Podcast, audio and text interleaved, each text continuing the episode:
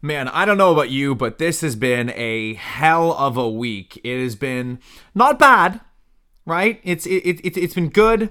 It's been busy, but it's been a hell of a week. I think it has to do with the temperature finally dropping down, and now we are actually into winter, which you can't really complain about, but at the same time, once you get a second taste of that summer feeling, that warm weather feeling, you always want it to stick around. But it has been a hell of a week, but it doesn't matter. We are going to push on episode 23 of the Second Thoughts podcast. Let's go.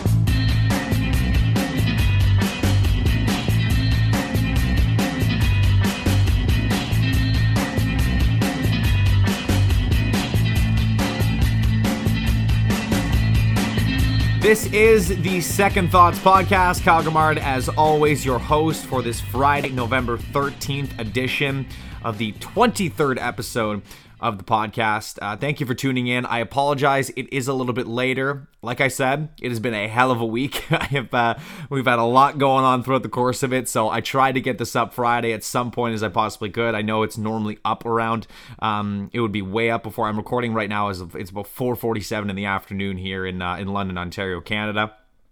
Wherever you are listening, I greatly appreciate it, whether it is on Spotify, Apple Podcasts, Google Podcasts, or any other plethora of genre you get your podcasts from. If you want to follow along, it's on Anchor. So if you don't have any of those platforms, there's a few others that you can stream it for free. We are on Instagram and Twitter at Second Thoughts P, and coming up a little bit later on tonight, if you are in the listening area on 980 CFPL in London, I will be on a segment called Friday Nights with the voice of the London Knights, Mr. Mike Stubbs. We're talking about a few things that actually we're going to touch on a little bit later on in the podcast today, which is kind of funny because normally, right, this would be like the August or some point of the off season, where there wouldn't be a lot of topics to go around, but I've got a few really good topics that I want to touch on here, and we'll dive into a little bit deeper. And it's pretty great. One of the topics is involving the 2021 AHL season, the Toronto Maple Leafs quote-unquote experiment that they may or may not do next season, and then a couple other contract rumors to get to. But let's get into it here. Let's start with the first topic. There have been rumors going around about the NHL. For the short term, hubs may not be used for the 2020-2021 season. Now, we all saw how the bubble did phenomenally well, not just in the National Hockey League, but in the NBA, right? We saw when the MLB started off, there were COVID cases to begin with. We're seeing right now in the National Football League, each and every week, players are coming into close contact with players. They're having to be put on COVID reserve lists. Players are getting contacted with it. And we're seeing how that's going. But the idea of NHL teams playing games in their own arenas is evidently gaining stream for this upcoming season. That's from TSN's Frank Servalli. Now, it's funny because it kind of contradicts the commissioner Gary Bettman's comments earlier this week, which he said that the league was considering sending teams to a hub for like 10 to 12 days. So this was shortly after the Tuesday episode of the podcast was released, to play games before going back home for about a week. Now, that idea is still a possibility. It's just not the overly popular one moving forward. Evidently, they had a board meeting yesterday to talk about it, and they discussed the fact that teams playing in their own divisions, in their own buildings, which is funny because there's going to be a team I'm talking about coming up in a little bit that might not have the chance to do that.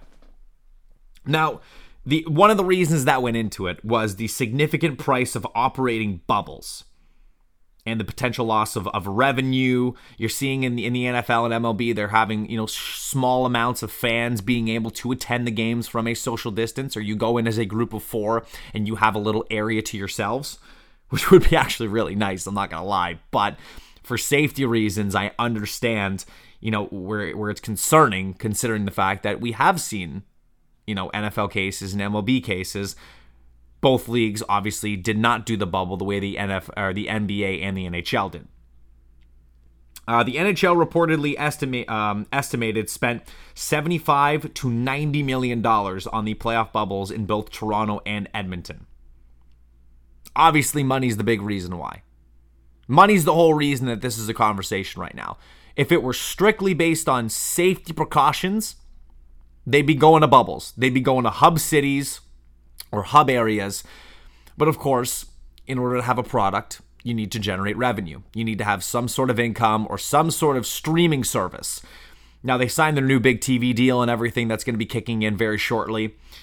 And there are endorsement deals, there are television, there are copyrights to a bunch of different things. But one of the moneymakers for running a building was having fans in attendance, buying alcohol, buying food, buying merchandise, right? When you don't just buy a sweater at home when you're watching the game on a Tuesday night. But if you go out to an arena on a Tuesday night with the family, right, the kids want a bobblehead, they want a foam finger, maybe you spend up, you get a jersey, you buy some snacks, you get some food, you make a night of it, right? You drop a few $100.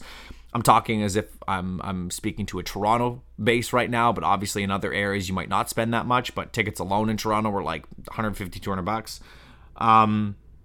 But that's a big loss, right? Not having that revenue in buildings is a significant loss, and there's a reason why they're talking about it. I was going to rip on it. Not rip on it. I was going to break it down. But I understand. Anything that you... There has to be... Think about anything you do. Anything that you go out to do. If you're going to go do a hobby. If you're going to go do X. If you want to go work out, right? There are gyms where they need money from the clients to go in and use the facilities. Right? If you want to go... Right, you want to go cook yourself dinner, right? You're having people over. You've got to go to a grocery store and you have to buy the food to cook. If you want to have an NHL team on the ice, you need money to pay the players to put the product on the ice. Like, I absolutely understand that to a certain extent. But if I were thinking, if they wanted to... The cost is here. You don't have a season. Things go awry. Players get infected with the virus, the league shuts down as a whole, and you have no season. Then you have no revenue. You can probably spend a little bit of money if it means you can sustain for a couple of years until a point where the virus is no longer an issue and you can go back to the way things were. But you saw how successful the bubbles were. How a hub city... You block off an area specifically for the players. But this time, over the course of a season, you allow the families to come in, or you can isolate in certain areas where families have their own homes. Like, there's an answer here, and I get that there's not a lot of time either. But I'm just trying to understand, like, the whole point. It's the saying that I've said on this podcast like 80 times. If it ain't broke, don't fix it. If the hub cities worked, why would you do something else? Don't get experimental and creative now. This is not the case or time to do it. There's also talks of the league considering doing 2 to 3 game series against each opponent, similar to baseball, in order to reduce the travel for teams. That would be fine. Right? Teams would have to be permitted to have fans in their arenas in limited capacities like the NFL is doing right now. So January 1st is still the target date. Models of 62, 60, and 56 games exist right now. 48's out of the question. If you remember, the league did a 48-game season back in the 2012-2013 season. Cup was awarded in June. They fit it under the bar because they started so late. They had a full playoffs. It was fantastic. But I'm just trying to look here, and for safety reasons, I don't know why you wouldn't stick with the bubble, but it's all about money, right? It's all about generating revenue. I would just say to the NHL with caution, yes, I understand that money is an important factor into being able to ice these teams, but if you risk the safety and health of these players and their families, it's not going to be a season at all. So we'll see what the board eventually agrees to. January is coming up very quickly, less than 2 months away from the quote-unquote start date. We'll see what they have in store for us. Let's move on to the next story here, which, funny, correlates with what we just talked about. You know, they want teams to be playing in their own cities. One of them might not be able to do it. The San Jose Sharks are evidently calling on their fans to help them prevent potential development plans from pushing the club outside of its home arena and the city itself.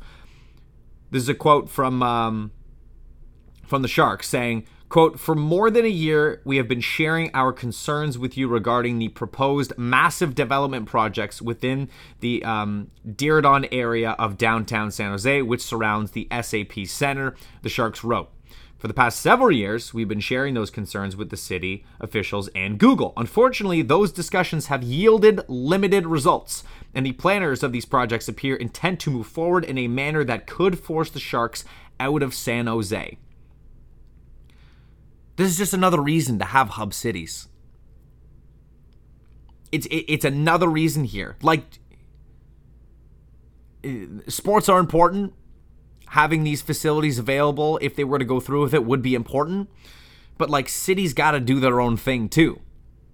Developments have to be done. Buildings need to be made. Roads need to be worked on. Construction has to happen. It's unfortunate, but look around. Look around in the NBA, right? The Toronto Raptors, because they're the only Canadian team in the NBA, would be forced to move. They would be the ones suffering. The rest of the league wouldn't. San Jose would be suffering in this situation.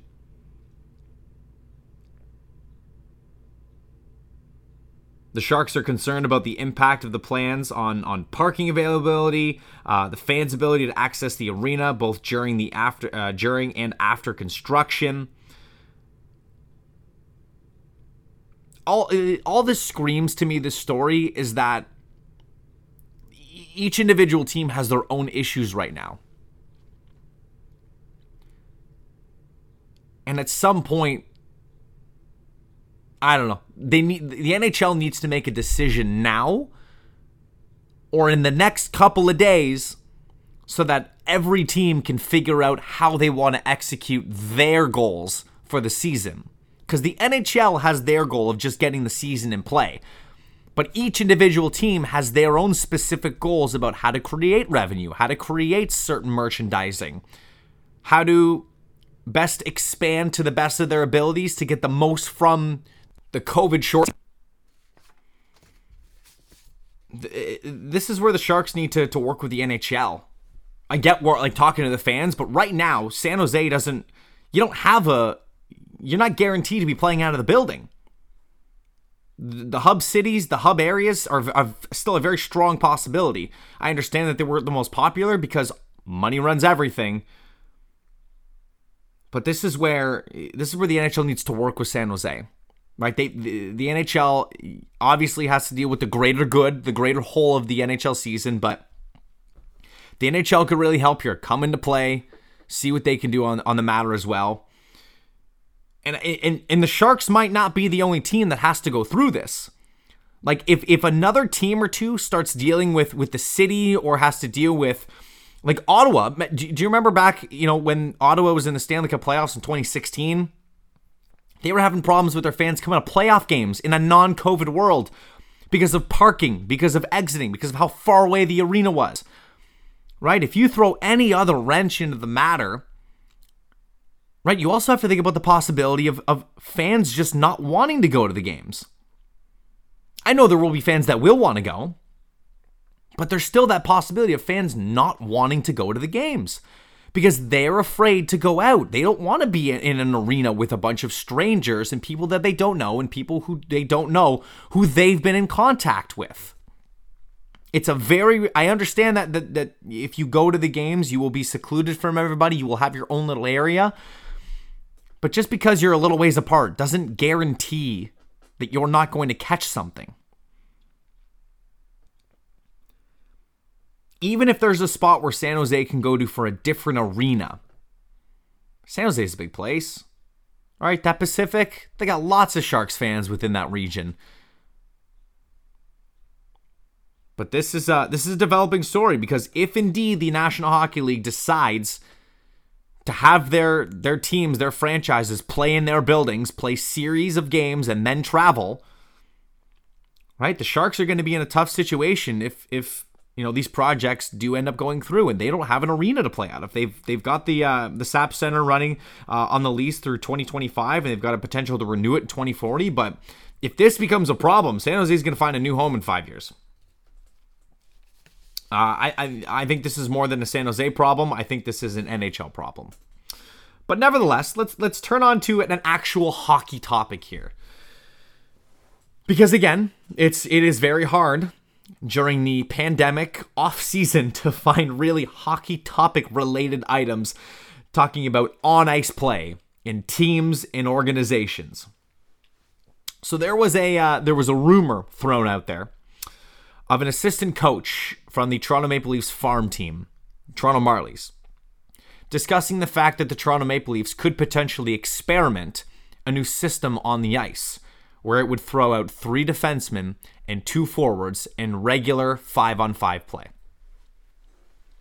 There's a lot of backlash coming from it, and obviously a lot of jokes pertaining to the fact that Toronto isn't known as the best or strongest defensive team. But let me just say this. Let me just, for fun, play devil's advocate here. Just for the sake of it. What do they have to lose? Right? It's not like Toronto's history with defensive play is going to go out the window, right? That was their big issue. They get a lot of scoring. They can put the puck in the back of the net, but they can't keep it out. And it's always the defenseman's problems. It's the goaltending's problem. There's a million problems. But the fact of the matter is they weren't that good defensively, and they never really addressed it until this year, in my opinion. But again, let me play devil's advocate here to the whole 3 defensemen, 2 forwards idea. Let me firstly just say this. They're not making the switch full time. They haven't even made the switch yet. They might not make the switch. They also called it an experiment, which means it's something they're going to try out. See if it works. See if it doesn't. Maybe it's something they can build off of. They did the same thing when they made the super line, and everyone was totally fine with that. They had Austin Matthews, John Tavares, and Mitch Marner play together. It was like the $34 million line. And they sank, unfortunately. But they tried it, right? It was an experiment. It wasn't a full-time thing. But everybody loved that up until they couldn't score. Secondly, if it does happen to work, they're not going to start the game with 2 forwards and 3 defensemen. Like, you need to put that into perspective. They won't start that way. But let's say they go into the third period. There's like 9-10 minutes left to go. You're up a goal or 2. It would be used situationally. And Toronto had struggles defending the lead last year, right? They blew a bunch of leads. They allowed teams to come back into games. This would be an experiment to see if they could hold on to a lead. Right? It would make... So the way the layout, I would assume, was if in the defensive zone, instead of defensemen switching on and off from behind the net to in front of the net, right, if the puck's getting cycled, you'd have one defenseman sitting in one corner, not sitting, but roaming that area of the ice. You'd have the other defenseman in the other corner roaming that area of the ice. You'd have your third defenseman parked in front of the net, and then your 2 forwards would man the points. Right, if you can envision that, that's the way I see it working out. But it would be used situationally.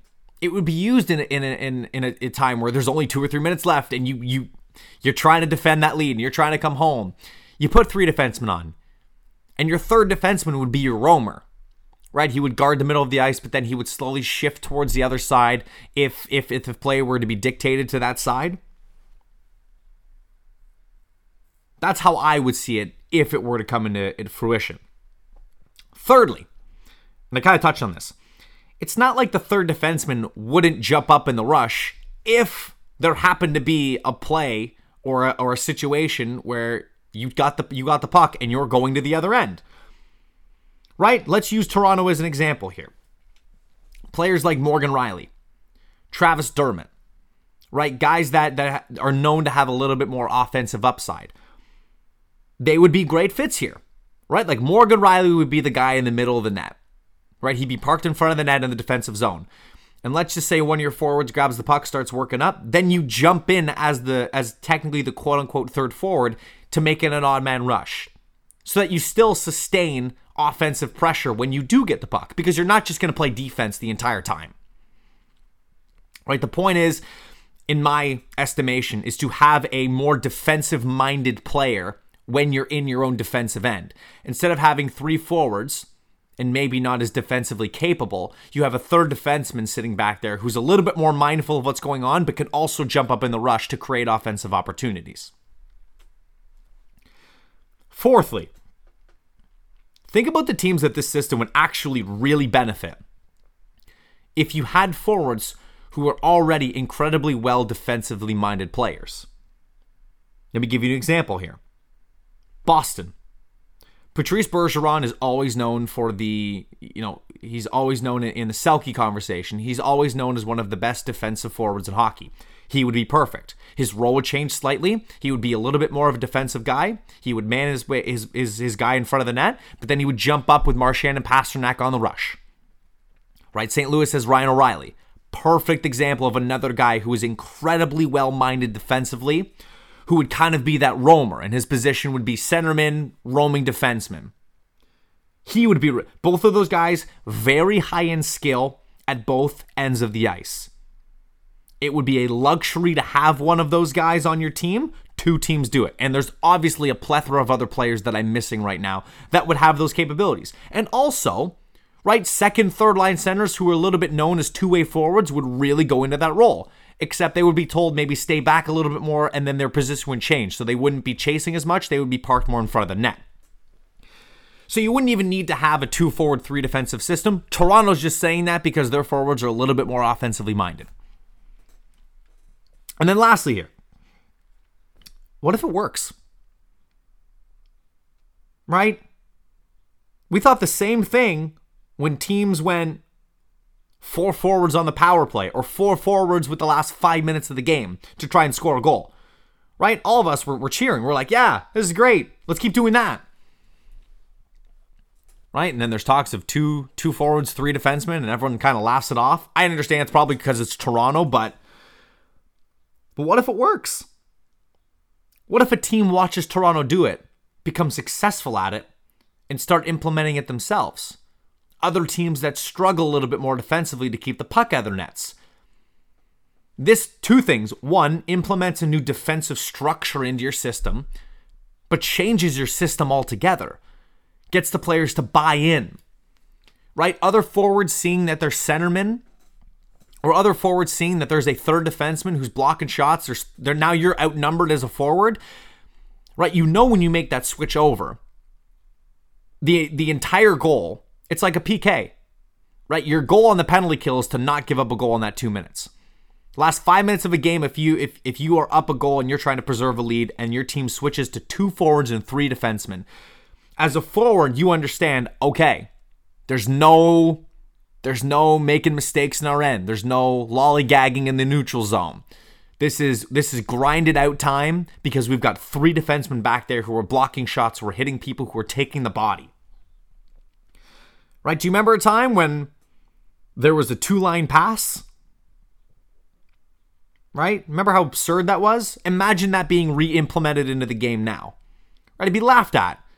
It was being laughed at when they took it out. They're like, you can pass the puck however far you want. People were losing it. They're like, what? Remember the trapezoid? Goalies can't come out past that point?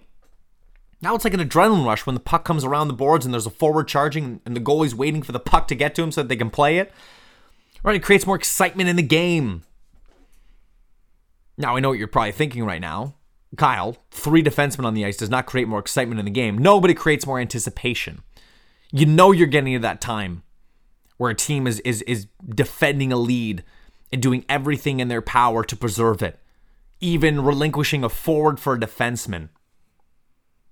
I'm just saying. I'm not saying that it's a good idea. I'm not saying it's a bad idea. I just wanted to play devil's advocate and outline a couple of things that might actually make sense if a team were to implement this. I remember when you actually had to touch the puck when you went back for icing. That was not that long ago. Right now there's no touch icing. All I'm saying in this situation is, what's the harm? Why not try it? If it doesn't work, it doesn't work. You fall flat on your face, that's fine. You gave it a shot. You go back to the regular style of play. But what if it works? What if it becomes a new trend? I'm legitimately intrigued to see a team do it because I want to see it done successfully, because it's going to throw the league off, right? Remember when the National Football League all of a sudden had quarterbacks that were fake handing off the ball to the running back and running it themselves? Teams had no idea what to do. They're like, we don't have another guy to cover a quarterback who's more athletic than our entire defense.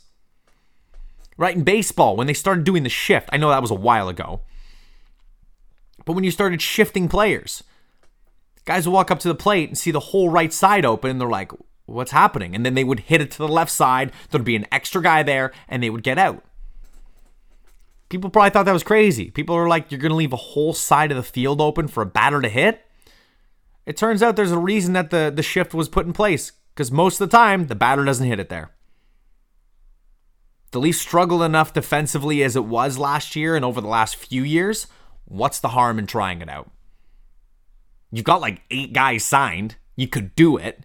You just sign a 7th. You would just play a 7th defenseman every game. You'd have a rotating defenseman, and then you'd have you have 2 lines of 3. They would sit back a little bit more, so they wouldn't be skating as much. I'm just saying. Could work.